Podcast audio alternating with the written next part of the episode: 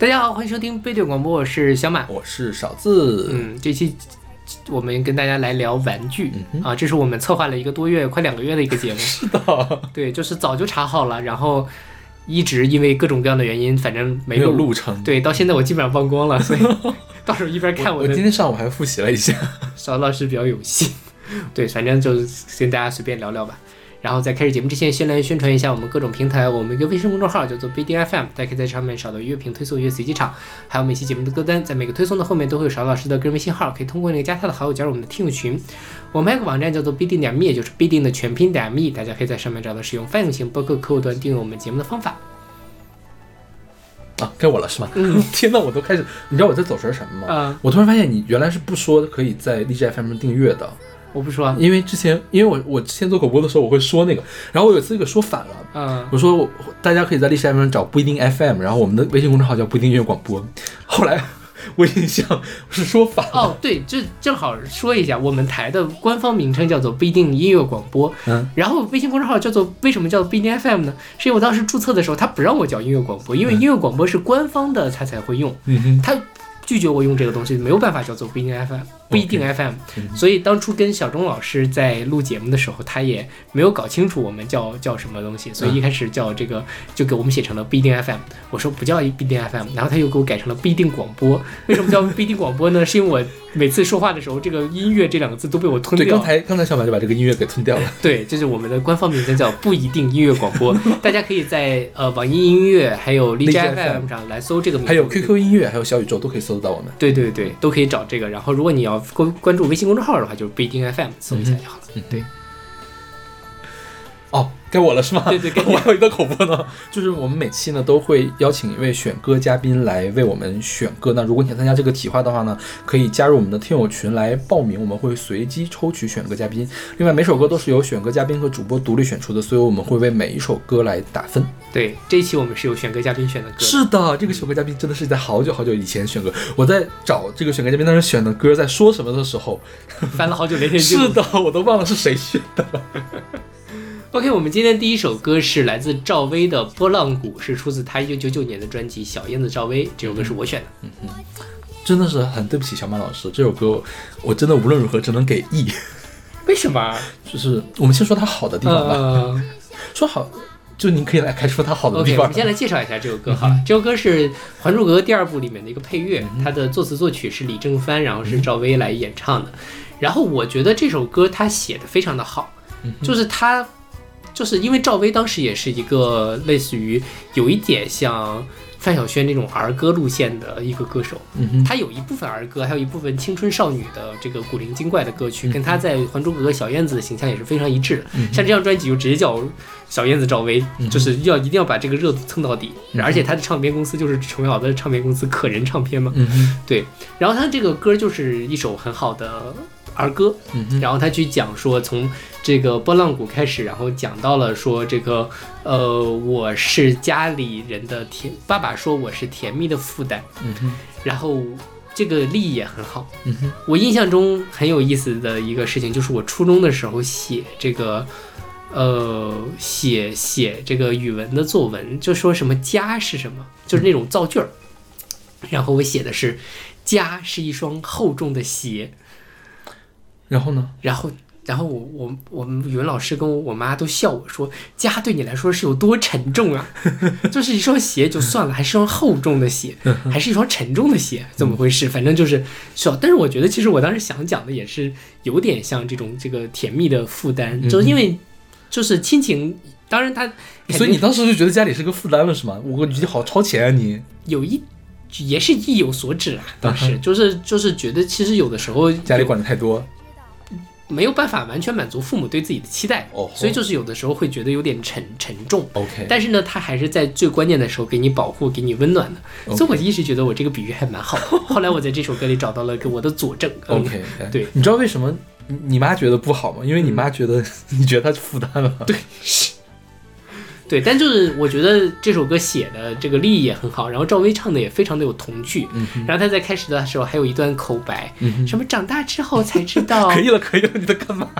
什么是什么是甜？爸爸说的甜蜜的负担，然后就啦啦啦啦啦啦啦啦，然后开始唱，觉得还挺好玩的，所以我很喜欢这首歌。嗯，哎，这个我觉得他写的好，这个是我是承认的，就可以给去给范晓萱唱，不用给范晓萱，给任何一个什么童声合唱团呀，给一个小朋友，给那个叫什么那个什么杨佩仪呀什么的来唱都 OK 的啊。但是，就我不太接受赵薇来唱这首歌。嗯，对，就是呃，我我觉得我去听，因为现在赵薇的歌很难找嘛。嗯，你在网易云上找的都是一阿猫阿狗来翻唱的这个作品。我真的是觉得少数的阿猫阿狗翻唱可以比赵薇原唱要好听的歌曲。OK，对，像你像说，刚才你拿范晓萱跟他比哈，我们来看一下范晓萱的专辑的受众主要是谁？其实范晓萱专辑主要受众是小朋友，嗯，或者是他的人设是完整的，他就是一个小朋友的一个人设。但是赵薇的人设并不是那样。我我最近在回看了赵薇的这个 MV，我在想，我在想是什么样的人会喜欢？就是他他我我不是说你喜欢他不对啊，但是我觉得。他的目目标受众是什么呢？就是喜爱赵薇个人魅力的人会去看赵薇在这里装嗲卖萌，会喜欢这样吗？对，所以我觉得这个歌让我有一点不能接受。嗯，而且早年间我不知道是不是故意要让赵薇走这种低幼的路线，就是故意不给她往好好混音，故意不给她修音，故意让她在录音的时候出现很多瑕疵。对，OK，然后导致这首歌就是让我听的有时候会翻白眼。我说为什么这个地方要走一下音呢？啊，上一期我们说荣韵林的那个走音，你会体会到那个是李海英的艺术创作，他就是需要在那个地方咬字咬的不对，包括他走那个音。都是设计好的，就像左小诅咒的走音一样，他每次走的都是一样，我就是这么走，它才好听。但是赵薇这个明显不是，赵薇这个明显给我感觉就是唱呲了，嗯啊，对，所以我不太能接受这首歌。我给他评级是 E，就甚至说旁边有人在放，我都会去跟他强烈的去建议不要听这首歌，我要听别的歌。对，OK，就我对赵薇早期的所有的歌都是这样的感觉，就是当时我我现在有点不太能。搞清楚他到底是为了艺术创作这么搞的，还是为了媚一部分人的俗这么搞的？包括《爱情大魔咒》什么的，他可以做到更好，为什么非要以这样一种丑化自己的形式出现呢？OK，嗯，对，所以我不喜欢赵薇当时的东西。直到赵薇被维京签下了之后，姚谦给她打造的那张专辑之后，她才真正的开始变得像一个歌手。她那个时候其实唱歌有的时候是有瑕疵的，还是有瑕疵，但是你能觉得这个是她个人魅力所在。就像刘若英咬字，或者是刘若英稍微有一点点走音的那个时候，她的那种语气的存在，那是他的个人的魅力。但是早期的时候，我觉得赵薇就是一个被人塑造出来的一个小女孩，是幼稚的小女孩。那个时候有没有被塑造出来的幼稚的小女孩呢？范晓萱可能是一个，还有另外一个是谁？徐怀钰。嗯，徐怀钰是一看就知道是个大女孩在装小女孩，但是架不住徐怀钰的唱功实在是太好了。她那个歌无论怎么样，就是你挑不出来毛病的，对对对吧？但是赵薇这个毛病有点太多了，所以我不喜欢这首歌。OK，对，所以我今天在跟小马在聊的时候说我们要排序嘛，嗯，因为我太不喜欢这首歌了，所以我甚至都不能判断大家是不是会喜欢这首歌。但我觉得大家还是会喜欢。OK，哎呀，而且现在听到赵薇的歌也很难啦，大家珍惜吧。是，其实我都怀疑是不是有的地方大家可能还听不到这首歌，就直接就上来就是第二首，对，然后也没有开场。是啊，开场可以留着了。OK，然后说到这个拨浪鼓啊，拨浪鼓实际上是在很多地方都会有的一个。鼓，它最早其实是一个乐器，或者说是一个祭祀用的一个，就反正只有亚洲才会有，欧洲是没有的。说南美洲还有有有那个什么，就是东亚、南亚还有南美洲会有。然后它呃，在中国最早是叫做陶，是一个革革命的革，右边是一家征兆的兆这样的一个。还有好几种写法，还有一个是革命的革加一个是号召的召，嗯，还有一个是上面是号召呃征兆的兆，下面是打鼓的鼓字啊，都叫都念陶这几个字啊。对，然后。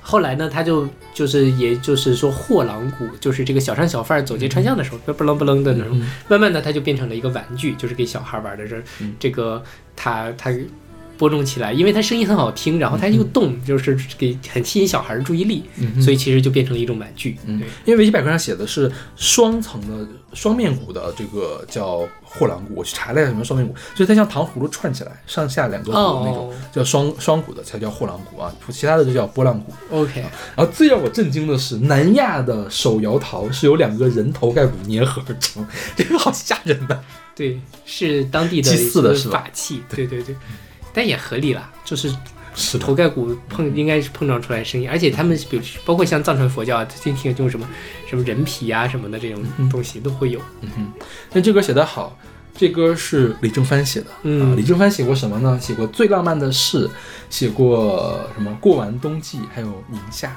，OK，包括《梦醒时分》《爱的代价》《北京一夜》的编曲，嗯都是他。那那是了，嗯对，那就很厉害。OK，那我们来听这首来自赵薇的《波浪鼓》。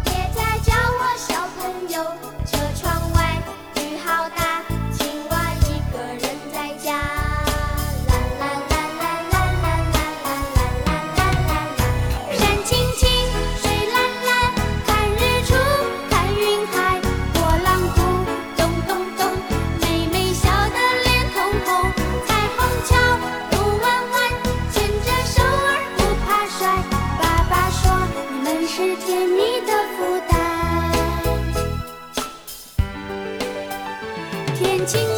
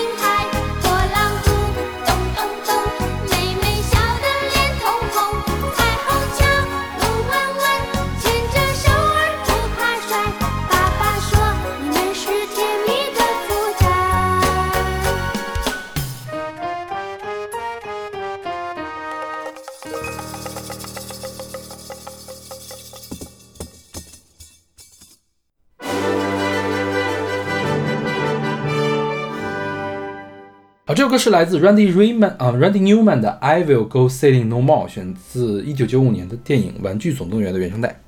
然后这首歌是林峰选送的，嗯嗯，我给 B，哦，我也给 B，嗯，因为这个呃《Toy Story》就是《玩具总动员》里面有另外一首歌啊，叫、嗯。呃什么 I I Got a Friend of You 吧，啊，嗯就是它的主题曲，我我特别喜欢那首歌。OK，这首歌就是还 OK 了，就是我可能未来一两年会听一两遍的这种啊，就不会经常听的那个。但那首歌我会经常听的一首歌。嗯林峰为这首歌写了一个很长的推荐语，我觉得他他甚至把整个迪士尼的这套系列都介绍了，就跟玩具相关的系列都介绍了。给大家念一下。嗯哼，既然聊到玩具，迪士尼厨怎么能不提《玩具总动员》呢？虽然说这部动画其实并不完全算迪士尼的，算是皮克斯。玩都玩具总动员第一部是一九九五年上映的，第二部是一九九九年。这两部上映的时候，皮克斯还是苹果旗下的动画工作室。到了零六年，迪士尼收购皮克斯之后，皮克斯又继续推出了《玩具总动员》的三和四。简单聊一下迪士尼的动画系列。迪士尼的主打的动画电影主要分成三块儿，一个是以华特迪士尼创作的米老鼠为主角的《老鼠和他的朋友们》的系列故事，以及同名的同类型的小熊维尼、小鹿斑比等等，都是他和他朋友们的故事。第二类是童话故事改编的故事，比如说，呃，大多数王子公主的故事、石中剑、匹诺曹等等。第三种就是以皮克斯为主的原创类的儿童成长的故事，比如说《玩具总动员》《海底总动员》《飞屋环游记》《头脑特工队》等等。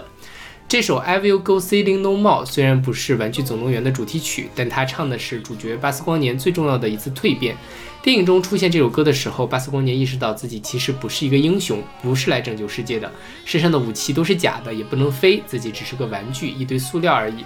整个自我认知崩塌，就如同歌词 “I will go ling，呃 I will go sailing no more” 一样。但这也是之后成长的第一步。童年时期，其实我们都会给自己的玩具很多的寄托，比如说，我会觉得带着玩超人玩具，它可以像超人一样保护我；觉得毛毛毛绒兔兔是我最知心的朋友，喜欢跟他讲心事；觉得他会一直陪在我身边。长大一长大一些之后，逐渐开始觉得这些东西幼稚，是假的，就如同巴斯光年发现自己只是一堆塑料一样，就逐渐远远离了这些朋友。然而现在年龄再大，又觉得相信这些东西是一件很美好的事情，能让自己短暂的逃离一下残酷的现实。感觉这些玩具真的可以给自己力量，能够让自己满血，然后再回去面对那些残酷。嗯哼，这是林峰写的，是。所以你有看过《玩具总动员》吗？没有。哇，你真没看过。我应该是看过，但是应该是很小的时候看了，嗯，因为它是九五年的电影嘛。对，我觉得我是在电视上看过，而且应该是看过起码不止一部。嗯我最近又回去回顾了一下，就是网上有那种总集篇，就是简单的讲了一下什么故事嘛。啊，我也想不起来当时看的具体是哪一个了，因为我后面玩过一个游戏，叫就叫 Disneyland，嗯啊，它是一个放置性的游戏。就是过多久你点一下，它就会给你一个什么东西，啊然后你收集的那个东西，然后就可以建更多的游乐设施啊，然后来邀请人呀、什么，那个人嗯就在这个园里面走来走去，走来走去的。那个我玩了好长一段时间呢，里面有好多这个叫《Toy Story》里面的人物啊，嗯比如他那个胡迪，胡迪是一个，就是你一拽他，他就会。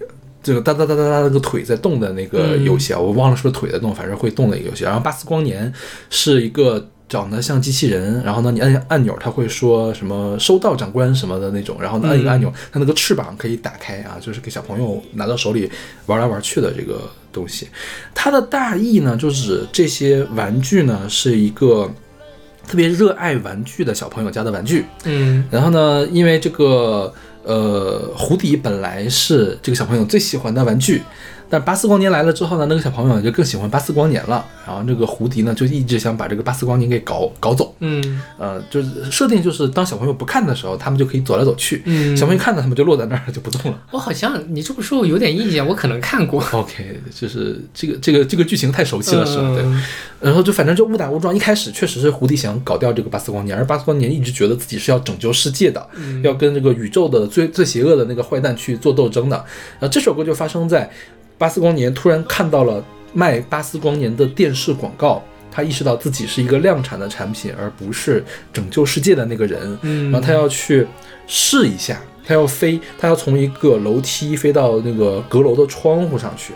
结果呢，他往前一跳，哦 no 就摔到地板上了，然后他同时放的是这首 Randy Newman 的歌 I Will Go Sailing No More，我再不要飞，我再也不要去远行了嘛、嗯啊，就是讲的这样的一个故事。反正后来误打误撞有个反派，反派呢是这个小男孩家的邻居，那个邻居呢是一个。对玩具特别不好的人，就是会把玩具脑袋拧掉，然后把各种玩具组合起来组成怪胎的这样一个人。然后胡迪呢，他就一直很觊觎胡迪，想把这个胡迪搞过去，然后把他给搞坏。然后呢，正好胡迪呢，就是阴差阳错的从窗台掉出去了，还是怎样的，就被他给捡到了。然后呢，他就在那那一家的被他搞坏的那个玩具的帮助之下，又逃出了这个坏坏坏小孩他们家。然后最后就是大结局嘛，就是胡迪发现，呃，他的主人并不是不喜欢他了，就是都喜欢。嗯然后呢，巴斯光年呢也变得没有那么中二了，反正中间也各种各样的这个事情，呃，给小朋友看是很合格的一个动画片，嗯。其实给大朋友看也可以看的一个动画片。是。对，包括它后面的三部，像这个是后面第二部还是第三部啊，讲的是这个胡迪的主人要去上大学了，嗯。然后呢是要把这个玩具呢拍呃送给别人呢还是怎样，然后就被收箱子里面之后被他妈妈当做垃圾给扔掉了。嗯然后差点就送到垃圾场啊，还是或者被人拍卖了，或者是给了这个什么啊，给了这个孤儿院的这个去玩具啊什么什么的，反正也是一大堆的这样的事情。大家如果有兴趣的话，可以去看一下。有没有一部讲的是他们哪个主角还是主角还是什么被冲到了下水道里？啊，对对对，有有有的。哦，那我看过那一部部，，应该是第三嗯部，好像是。对，就是后来又莫名其妙又回来了啊，之类的。是是是，对。对，冲到下水道呢，我们在下一期里面还会讲冲到下水道的故事。OK，然后我们来说一下这个人吧，这个人叫 Randy Newman。Randy Newman 是一个一九四三年出生的人，他在九五年的时候岁数已经挺大了。嗯，然后呢，他呃早年间呢是唱那个 American 啊，就是美国的，你可以理解是美国的一种乡村音乐啊，嗯就是乡村和呃民谣合在一块儿的一种音乐。然后呢，摇滚、流行、R&B、Soul 他们都唱，呃，是有很浓重的美国南方音乐的演唱的风格的人。呃，他曾经获得过九十二项奥斯卡的提名。就是因为他给好多的电影做了原声配乐，包括《玩具总动员》系列一共有四部，还有那个《虫虫危机》，你有没有听过《虫虫危机》？不知道。虫虫子的一个是，呃，《玩具总动员》第一部的还是第二部的片尾，还有这个《虫虫危机》的彩蛋在里面啊，还有怪物公司系列，嗯，还有迪士尼的这个《公主与青蛙》啊，还有还有一些电影的这个配乐，所以他拿了好多的奥斯卡的提名。OK，当年的这个《玩具总动员》应该也是皮克斯的翻身作之一吧，可能是，就是让皮克斯大大受欢迎的一个作品，相当于是，嗯，而且用的是纯三 D，好像 OK，啊，之前迪士尼不都是手绘嘛，啊，后对面这个皮克斯这个是用的三 D 来来做的，嗯。OK，那么来这首来自 Randy Newman 的《I Will Go Sailing No More》。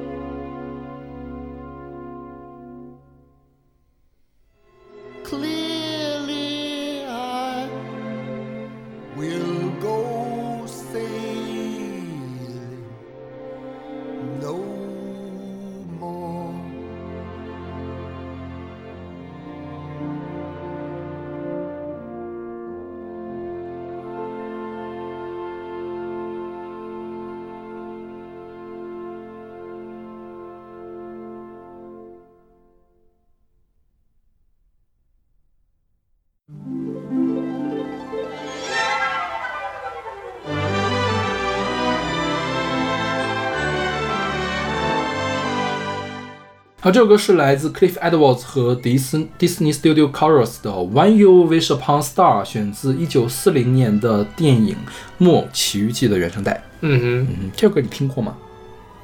我应该是听过。嗯，你知道你在什么地方听的吗？因为现在迪士尼所有的片头就是一个火车开过去的时候放的背景音乐就是这首歌。OK，嗯，这个是非常经典的迪士尼的作品了，相当于是。嗯嗯，木偶奇遇记你有看过吗？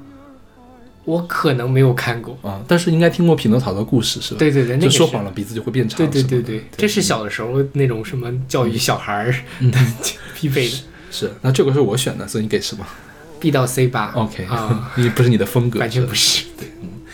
这个《木偶奇遇记》，我因为我小时候特别喜欢看电影，嗯、所以这个我是看《木偶奇遇记》这个电影啊。后来我就买了《木偶奇遇记》的原著，应该是在研究生的时候看的，还挺挺厚的，呃，没有挺厚吧，就是呃，像是短比较短的长篇小说的嗯这个童话。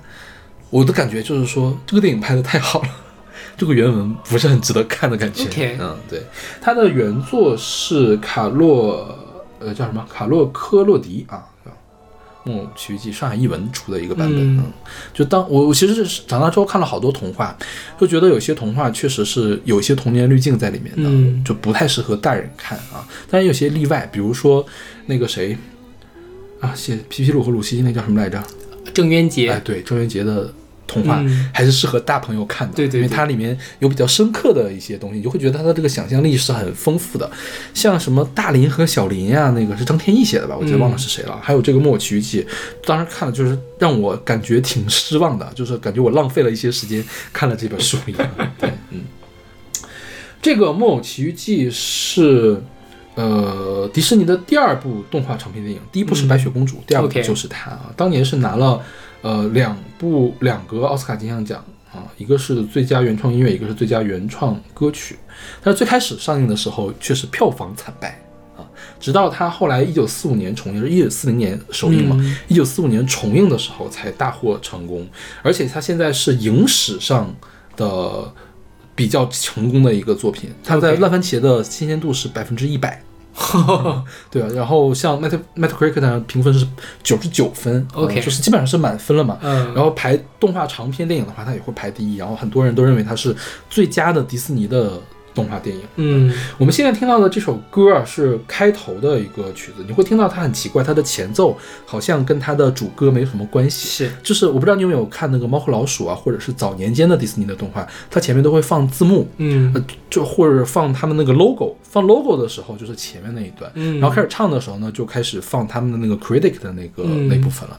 然后呢，这个主唱呢，Cliff Cliff Edwards 是谁呢？是里面的其中一个讲故事的人啊，就是木偶奇遇讲故事的人。它里面设定是有一只小蟋蟀在那里讲啊，我给你讲一个什么什么故事。嗯你看呢，就是等这个片尾放了，片头放完了之后，最后两句话就看到一只小蟋蟀在那儿唱，包括那个小蟋蟀的配音就是这个歌曲的原唱叫 Cliff Edwards 啊。后来呃，呃，又迪士尼又拍了一个动画长片，叫做《欢乐无极限》。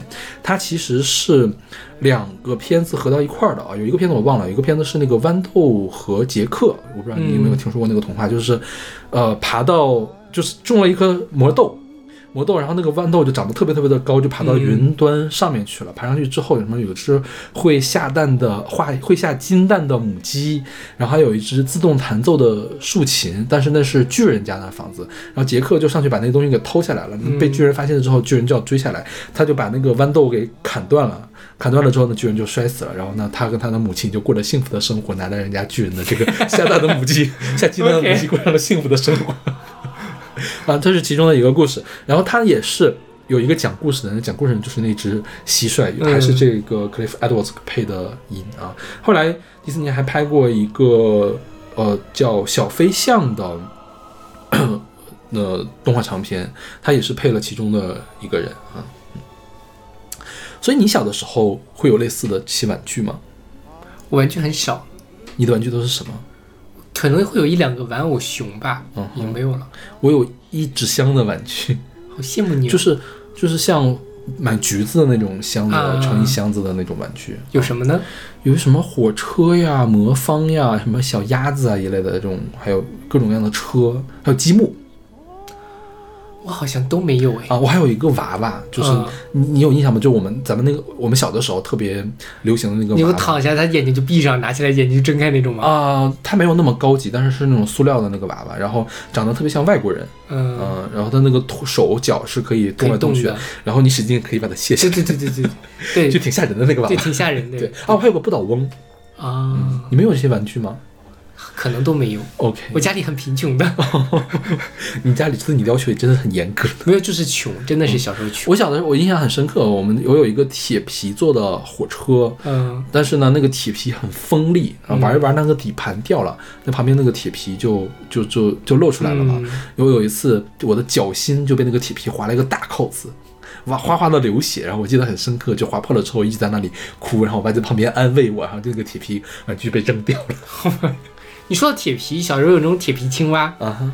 那个我上弦的那个，对对对那个我好像还真没有，啊，那个也挺贵的，好像是。挺便宜的啊，是吗现在一块钱一个。那个是很多人的童年回忆了。嗯就是是我在，我因为我这期本来想做封面，是想找找那个 AI 作画来做嘛。嗯，因为说实话，用 AI 作画做那个玩具都挺吓人的。然后我就想描述一些特别实际的这种东西，嗯比如说铁青蛙玩具。我发现好像外国人不玩这个青蛙玩具的感觉。是不知道那个东西。我其实说实话，我觉得也没有什么可玩性了，那个东西。但是我小时候并没有玩过木偶这样的玩具。木偶算玩具吗三毛也算吧，？OK，跟他说话，你才就是玩具，嗯 怪吓人的。OK，那么这首来自 Dave Edwards 的《When You Wish Upon Star》。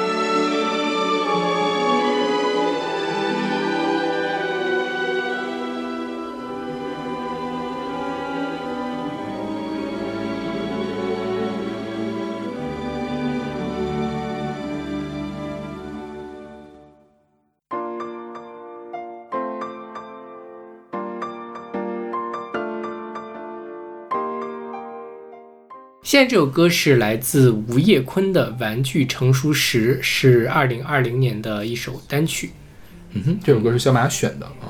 我一开始听的时候给了 B，就是没有那么喜欢，嗯但是越听越觉得喜欢，所以我给他提到了 A 的水平。OK，、嗯哼这歌反正就是港乐嘛，就是我觉得它还是比较典型的那种港乐的旋律走向，嗯哼，没有特别的出彩。对，但我就他作词是林若宁，就是林夕的徒弟，作作曲是 Eric Cock 郭伟亮。嗯，然后他他大概讲的一个事情就是说是，呃，你长大了，然后你的玩具要被你收起来了。嗯哼，对，但是呢，呃，我们就是长大了之后，依然有的时候可能还是想要身边有个玩具来陪我睡。就是你长大了之后，你要面对你的长大，当然你也不一定要把你过去的所有一切都给抛弃掉，嗯这样的一个概念。嗯哼，就一开始我看那歌词，我以为它是那种就是哀伤青春已逝啊，然后时间流逝啊，回忆过去的这种歌。嗯，后来发现它确实是一个挺向上的一首歌。对对对，它最后的落点是向上的，就虽然我们要回忆过去，我们还是要往前看，我们带着我们的过去一起往前走，是吧？对，是。然后他在这里面讲了很多的这个玩具啦，比如说像什么四驱车呀，然后还有什么有这个宠物小精灵里面的皮卡丘，对雅基拉，嗯，还有什么东西阿基拉应该是像高达一类的机器人吧？嗯，？OK 啊，嗯，不知道，完全就是不属于我的。你小时候有四驱车吗？我四驱车已经不是我那个年纪的事情了，我比我小五岁的弟弟他有四驱车，我们那时候，我小时候正是大家玩四驱车对对，就是跟你一样大嘛，对是。嗯啊，我就很羡慕他们，但我没有。但我就不喜欢玩四驱车啊。说到四驱车，我就比我小，我我有弟弟九三年的，嗯他就有一辆四驱车，那个四驱车那个很费电，嗯，然后所以要买充电电池。那个时候充电电池应该是那个叫什么呀？镍镍镍镉的那个充电电池，就是需要完全放电，然后才能才充电，否则它会有积极效应，它充不满。嗯然后我记得那个四驱车本来是放到这个赛道里面可以跑的，嗯所以它前后都有那个导轮儿。啊嗯我还有更小的弟弟，我有个表弟，应该是九五年还是九六年的吧，也很喜欢车，然后就跑来要我那个弟弟，就过年的时候大家来玩嘛，就就一个劲儿的要我那个弟弟的那个车，那个弟弟就打死也不给他。嗯，然后有一次，就是玩的时候一不小心把前面那个导轮给踩踩折了，我那个就是有四驱车主人的那个弟弟，嗯哎呦哭的呀，哭的哭哭天抢地。很多人的童年阴影都是更小的弟弟对亲戚来家里，然后要玩玩具还把你玩具玩坏了。是的，然后你如果不给，家长还会骂你小气，不就玩个玩具吗？嗯对我好像就是因为豆瓣上很多有那种什么童年阴影帖啊嗯什么的，就是跟家里人关系怎么不好，嗯基本上都会有这种。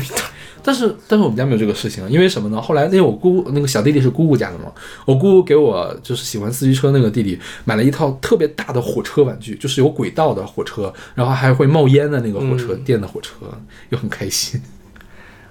说实话，我我我我小的时候可能也是因为没怎么玩过，我现在看见这种玩具，我就是觉得很无聊。嗯，因为我有个外甥嘛，然后他家里有各种各样的什么玩具，有的时候就会被迫的去，比如说其他人都去做饭了，我就要带孩子陪他玩，我就是一边玩在一边翻白眼，什么东西？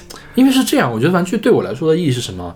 嗯，小的时候没有那么多可以看的电视啊，或者是什么，你但是你小朋友是需要发挥想象力的，嗯啊，比如说我拿了一个车，我要给他编一个故事，今天车干嘛了？啊，我嗯车前面这个车撞过去了，为什么要撞过去？我要给它边缘了。嗯我觉得还是很训练小朋友的这个思维的。你作为一个大人，你有很强的想象力，你当然不需要做这样的事情，但是小朋友是需要做这样的训练的啊，所以可能。呃，它还是有意义的吧？嗯跟你跟小朋友过家家，过家家拿点搓点泥有什么好好玩的，是吧？嗯对对对，然后这个歌我看了他的 MV，他的 MV 呢讲的呃说的这个成熟被抛弃的玩具，后来又捡回来这个玩具是个是个 GB，就 Game Boy，是任天堂出的一个游戏掌机啊。嗯我小的时候没有玩过 GB，就是它长得特别像什么，像俄罗斯方块那个机器啊。然后就是讲的是这个叫什么吴业坤，他小的时候。一直在玩这个，然后呢，觉得这个耽误学习了，就放到了一个饼干盒子里。饼干盒子也是很有年代感的这个东西。那个饼干盒里面放了一些其他的，比如说魔方啊什么的放到里面了。然后长大了之后呢，他就是一个。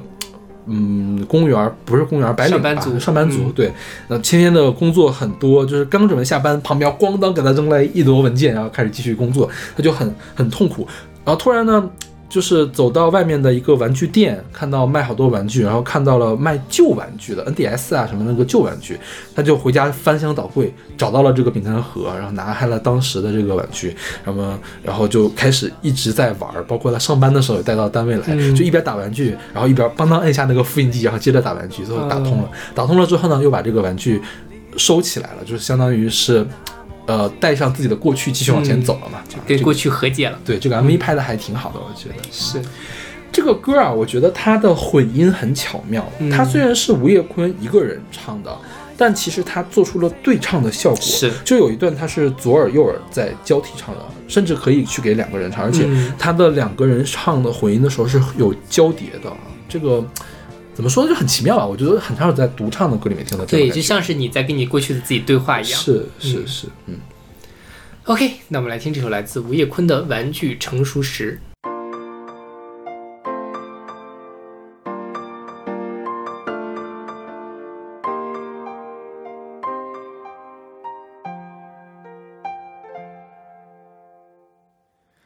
成熟是見證一雙棄置玩具流眼淚，成熟是抗拒追星放棄最終少女隊，成熟是着上西裝奮鬥為未來顧慮，特攝片沒法抽空再追。光陰只可笑一次，習慣唱致敬青春的歌，只愛談往事。懷舊是這個說法替我殺死了現時，逃避了，遺憾了，有什麼的意思？明日放走我比卡超，迎接日後。對不起，放开手，让四驅車易手。由下个拥有阿基拉，機玩具，布公仔，甜美熟睡，放心走，任我于生活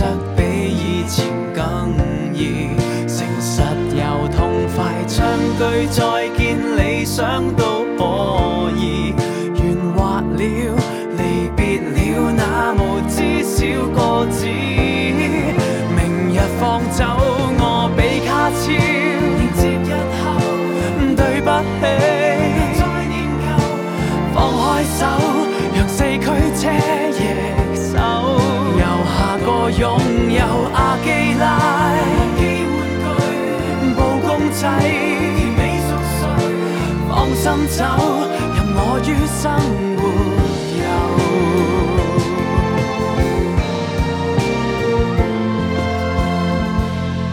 成熟是世故一些，应对现实无畏惧。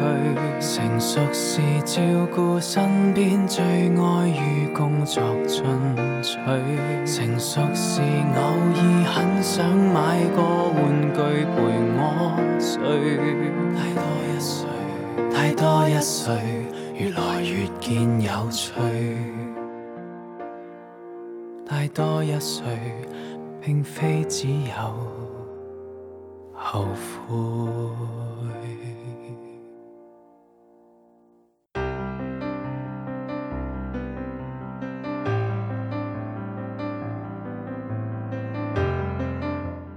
现在这首歌是来自古巨基的《任天堂流泪》，是出自他零三年的专辑《游戏机》。嗯，那个机是古巨基的机。对，然后这张专辑里面除了这个《任天堂流泪》之外，还有其他的很多跟游游戏相关的歌，比如说《美少女工厂之真三国无双》，嗯哼，还有什么必杀技、对悟空，空决战十一，虽然我也不搞不清楚，没怎么听过这个什么，嗯但应该是就是从这个游戏机开始的一个一个一个那个什么衍生出来的一个概念。这首歌是阿丽选的。我给嗯 A，嗯，OK，嗯我我给不给给不了 A 是吗 A 减吧，或 OK，A 减 B 加，就是你知道为什么会给 A？我我这首歌一听就给了 A，因为我觉得古巨基唱的太好了，嗯就他的你能深刻的感受到他的这种感情在里面。这歌其实讲的是一个情歌，就是分手了之后用游戏来排解哀伤，是吧？对对对，我看了那个 MV，MV 的女主角你猜是谁？是李彩桦，啊就是艾丽，还挺神奇的，我觉得。这艾丽自从演了艾丽之后，她演什么东西我们都会想到艾丽。是的，对，然后这首歌它里面就是它这首歌是林夕写的词嘛，它就是讲它其实是一开始是讲这个马里奥，这个呃马里奥来救公主的这样的故事，然后他最后就中间想说你要分手，我要激斗，献给你最美满的以后，可惜我资质不够，还未拼命已失手。你要分手，我会补救，至少你会赞叹我很出丑。嗯哼，对，就反正就是分手了。马里奥没情人，只因他太蠢。就是拿任天堂的这个马里奥的歌词，就是这个东西来作比，然后去讲自己失败的爱情。OK，说实话，我觉得这个词有待商榷，嗯因为我实在想不到马里奥的哪一部里面有有敌人是蜘蛛，马里奥跟蜘蛛是不配的，我觉得是他是为了押韵或者是为了什么意象来加进去的，有可能那个对，所以我觉得他这个词并没有写的那么好，嗯他是强去往上去可能靠的一个东西，可能林夕并不玩那个游戏。对对对对嗯嗯。然后这个 MV，我觉得大家可以看一下，挺抓马的，嗯就是它有很多口白的部分，就是两个人在对话，喊来喊去的。这样吗？对啊，就很撕心裂肺的感觉。这样，我其实完全想象不出来。嗯哼，因为古巨基很很擅长演这样的角色呀。说实话，就是我很晚很晚才知道古巨基是唱歌。嗯哼，而且唱歌唱的很好。对嗯，因为你想，他对我们来说，情深深雨蒙蒙。对还有《还珠格格三》是吧？是他在《情深深雨蒙蒙》里面，当然他也唱歌，好像好像，但是你就觉得他的发展路线就好像是赵薇演了《还珠格格》，顺道唱唱歌一样，不会认为他是一个真正在发片的歌手。但你看这个零三年，就是《其实是雨蒙蒙》那年他发的这张专辑，对，就还挺厉害的他。嗯哼。他其实，在九四年就开始发第一张专辑了。他这么老吗？对他是九二年，他九一年演了第一部电视剧。啊嗯，他很很早就出道了。，OK，他好老，他是七二年的人。我一直以为他跟那个哦，那他其实跟苏有朋差不多嗯一个辈分的嘛。对啊，对。OK，那我们来听这首来自古巨基的《任天堂流泪》。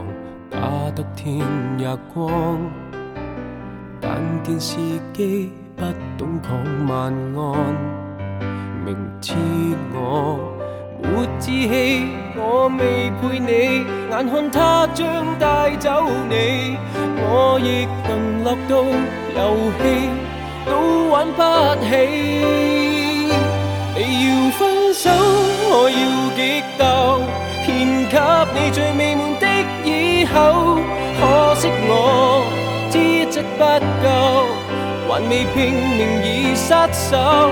你要分手，我会补救，至少你会赞叹我肯出丑。也许我终有日会住进万尺天堂，再来跟他结斗。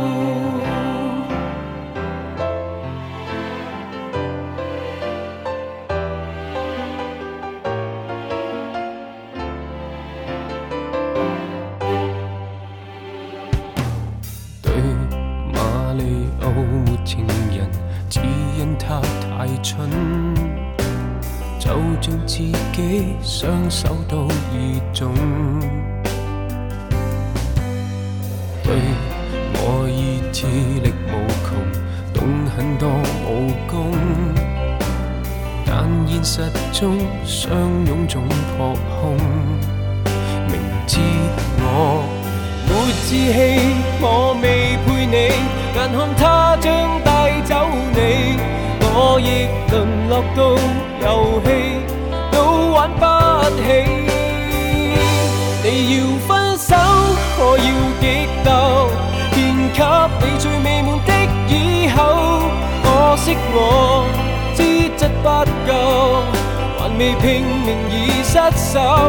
你要分手，我會補救，至少你會讚嘆我肯出走。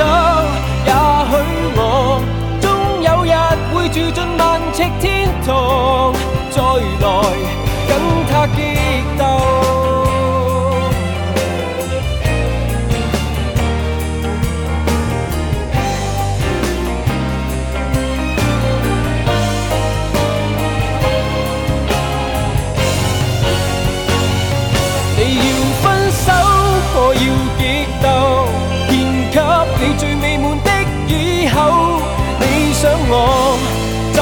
拯救？陪着我能捱多久？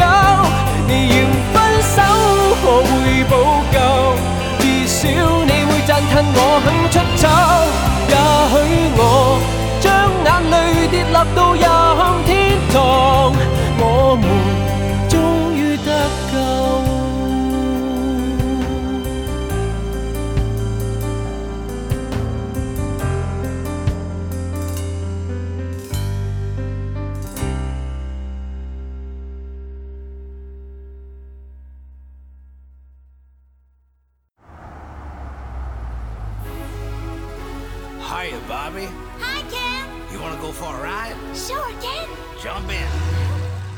好，这首歌是来自 Aqua 的《Barbie Girl》，选自一九九七年的专辑《Aquarium》。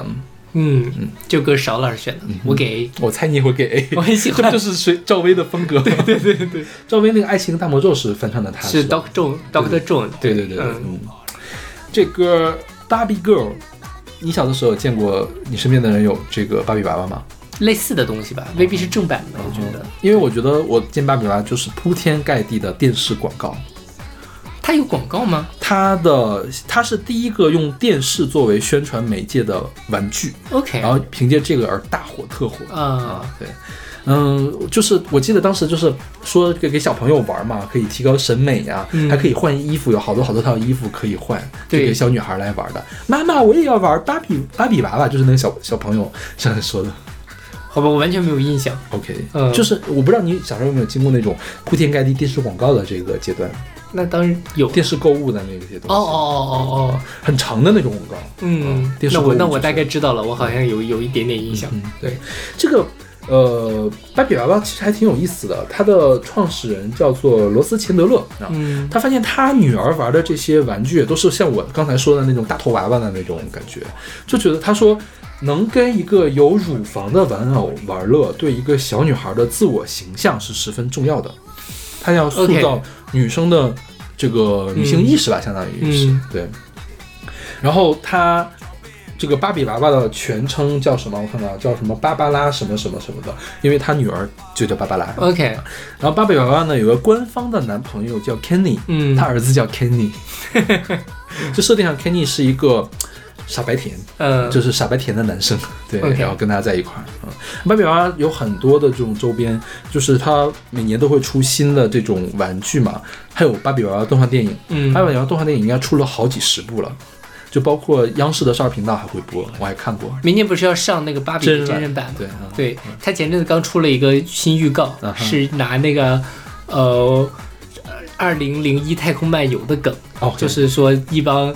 人一帮小女孩在那里玩这个灰头土脸的玩具，突然间出现了一个十米高的芭比娃娃，然后大家就围着那个东西看，然后 就是那个《二零零一太空漫游》里面的这个出演这个一堆星一一堆星星围着一个什么方尖碑的那个概念，OK。还挺好玩的，我还挺想去看一看到底是什么东西。我高中毕业的时候，就是大家会互相送礼物嘛。嗯我给我其中某一任同桌送了两张芭比娃娃的那个 DVD 的电影，，OK，然后他说：“你为什么送我这个呢？”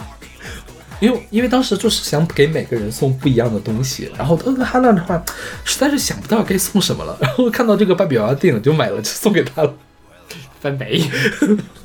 芭比娃娃电影，说实话我看过呀，还还 OK 吧，就是就是你能想象到那种长篇的动画电影来的那种感觉了。嗯，然后我们来说一下这首歌吧。这个水叮当是丹麦的一支流行舞曲乐队啊，就是所谓的欧陆舞曲，就是这样的风格了。是，呃，很动感，然后动词大词动词大词，有特别好听的女声，很洗脑的旋律啊，嗯就是听起来现在听起来稍微有那么一点点的土。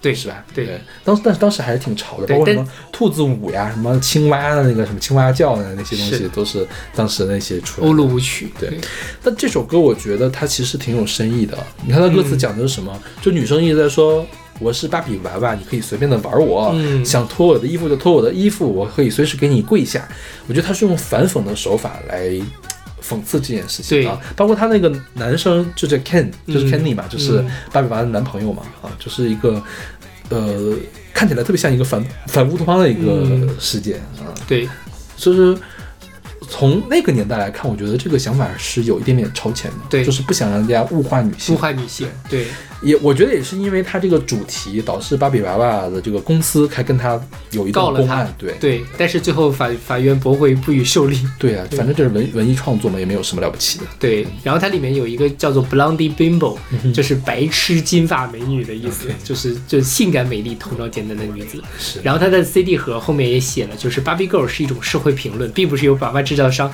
来制创作或者是批准创作的所以不要把我们跟他们公司联系起来。OK 对 OK，那么这就是来自 Aqua 的 Barbie Girl。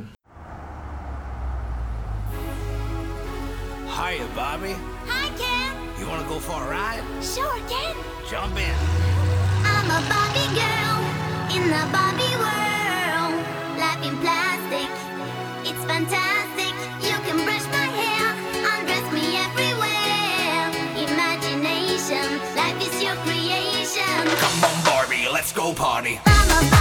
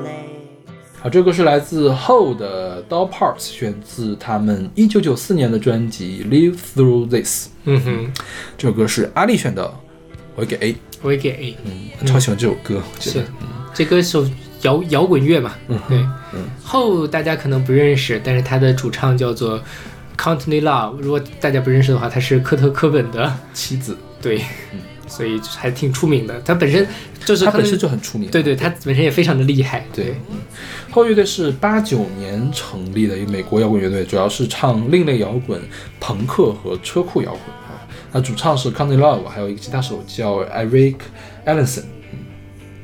嗯他们就是很女性主义的一个团，我觉得是不是跟那个豹女运动也有点相关的一个团？嗯哼，就是讨论了很多性别的问题，经常歌词会涉及到，比如说呃性性暴力呀、还有性侵啊这样的问题，比如说什么强奸、虐待儿童、成瘾、名人、自杀、精人精英主义，还有自卑感。嗯哼，然后是以女性视角出发来讨论的事情啊，特别是有那种女性主义者，就是女权主义者的这个角度嗯来讨论。然后这个 Connie Love 是六四年出生的啊，他呢这首歌是在跟九一年的时候创作的，嗯是刚刚遇到了 Kurt Cobain，当时他们应该是上了床，嗯，但是没有确定关系。然后科这个康奈纳就觉得很没有安全感，就不知道科克本是不是真正的喜欢他，以为科克本不喜欢他。然后说这个事儿是因为两个人缺乏沟通导致了一个误解啊。然后所以当时你看那个科科奈纳写的歌词就是。呃、h e only loves those things because he loves to see them break 啊，他爱那些东西仅仅是因为喜欢看他们破碎的样子，嗯就是这个是一种就就觉得他在玩弄我。对，很我所以这首歌整体上是有一种颓废的，然后绝望的，好像心死了一样的这种感觉，是的是吧？对对嗯然后据说当时是在科科科特勒是在浴室里面创作的，这歌词里面有一个就是前面不断的在列一些名词嘛，有一个是 dog bag，、是因为他住的那家浴室。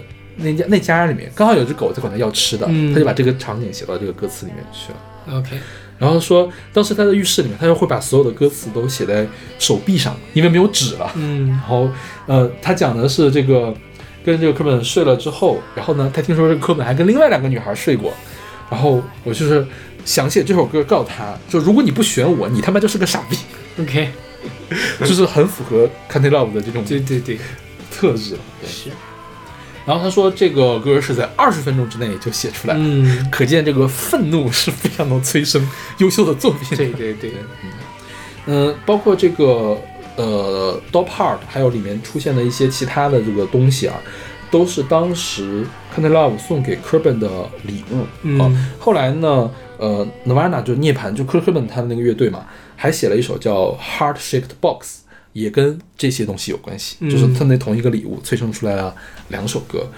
一九四年的时候，Kurt Cobain 不是去世了嘛？嗯后来 c a n t y Love 还会唱这首歌，然后每次唱的时候都会痛哭流涕，就是会怀念这个 Kurt Cobain。嗯虽然就他们两个之间那个关系啊，有的时候就也感觉他们也没有那么好，但是你是能感受到他们是很深着爱着对方的。起码对康德拉夫是爱着科本，嗯，对。所以你会送你的另外一半一个娃娃吗？应该送娃？娃很奇怪啊，送小熊还是很正常的吧？没有送过。送什么手偶一类的东西呢？我我我很少送别人东西有人送我那个玩偶啊什么的，就我觉得那种小摆件什么的放在那儿还挺好的。嗯，对，但我就是还收到过挺多这样的东西的。我我我收到我因为我收到过什么？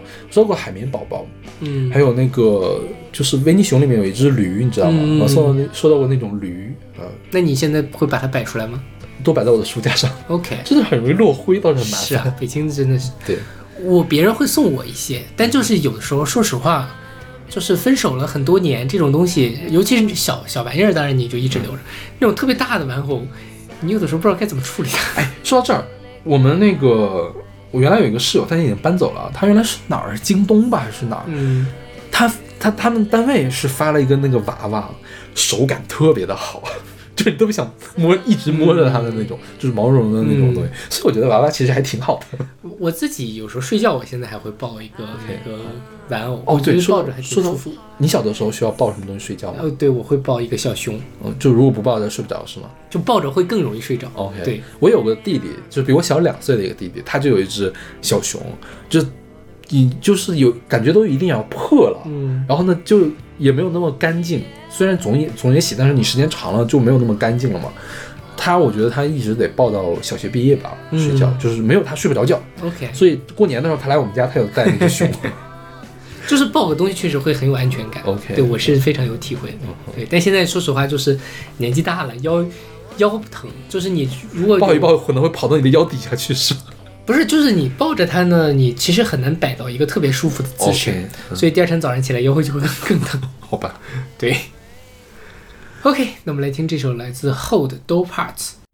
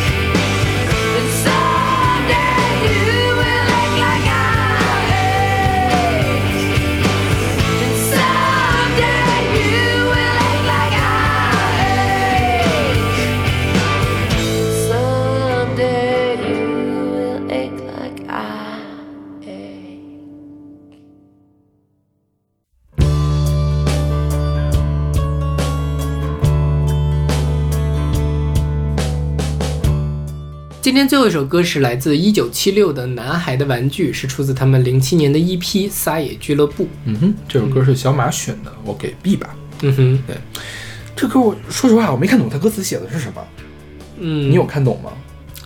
我觉得他是在讲男孩长大了，变成了自己讨厌的人的一个故事。嗯，男孩的小的时候是觉得自己会伸张正义或什么，但是但是长大了之后，我们其实并并没有再就是能够回到过去那种简单的，然后纯粹的这样的一种有正义感的东西。那同时，对我们随着年岁的增长，我们对这个世界有着更复杂的理解。我们可能也觉得说，其实有的时候，呃，战争也未必是一件好的事情。就是我觉得，总之他是在在讲长大。嗯，对，就是那个男孩成为了我，我也果然感到迷惑。那首推翻帝王的诗，此刻我还没有读过，只是觉得一切不太清楚，只觉得有些决定正在决定着我。嗯小的时候觉得自己可以摆弄世界，长大了之后发现时时刻刻都在被世界摆弄，OK，这样的一个概念。对，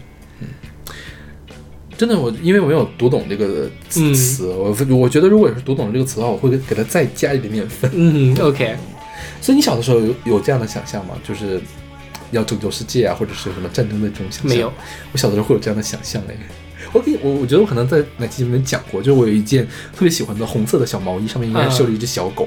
然后我我就小时候经常就是在睡觉之前会幻想，我穿上这个红色的小毛衣就跟超人一样，就会获得各种各样的超能力，然后跟各种各样的小怪兽做斗争。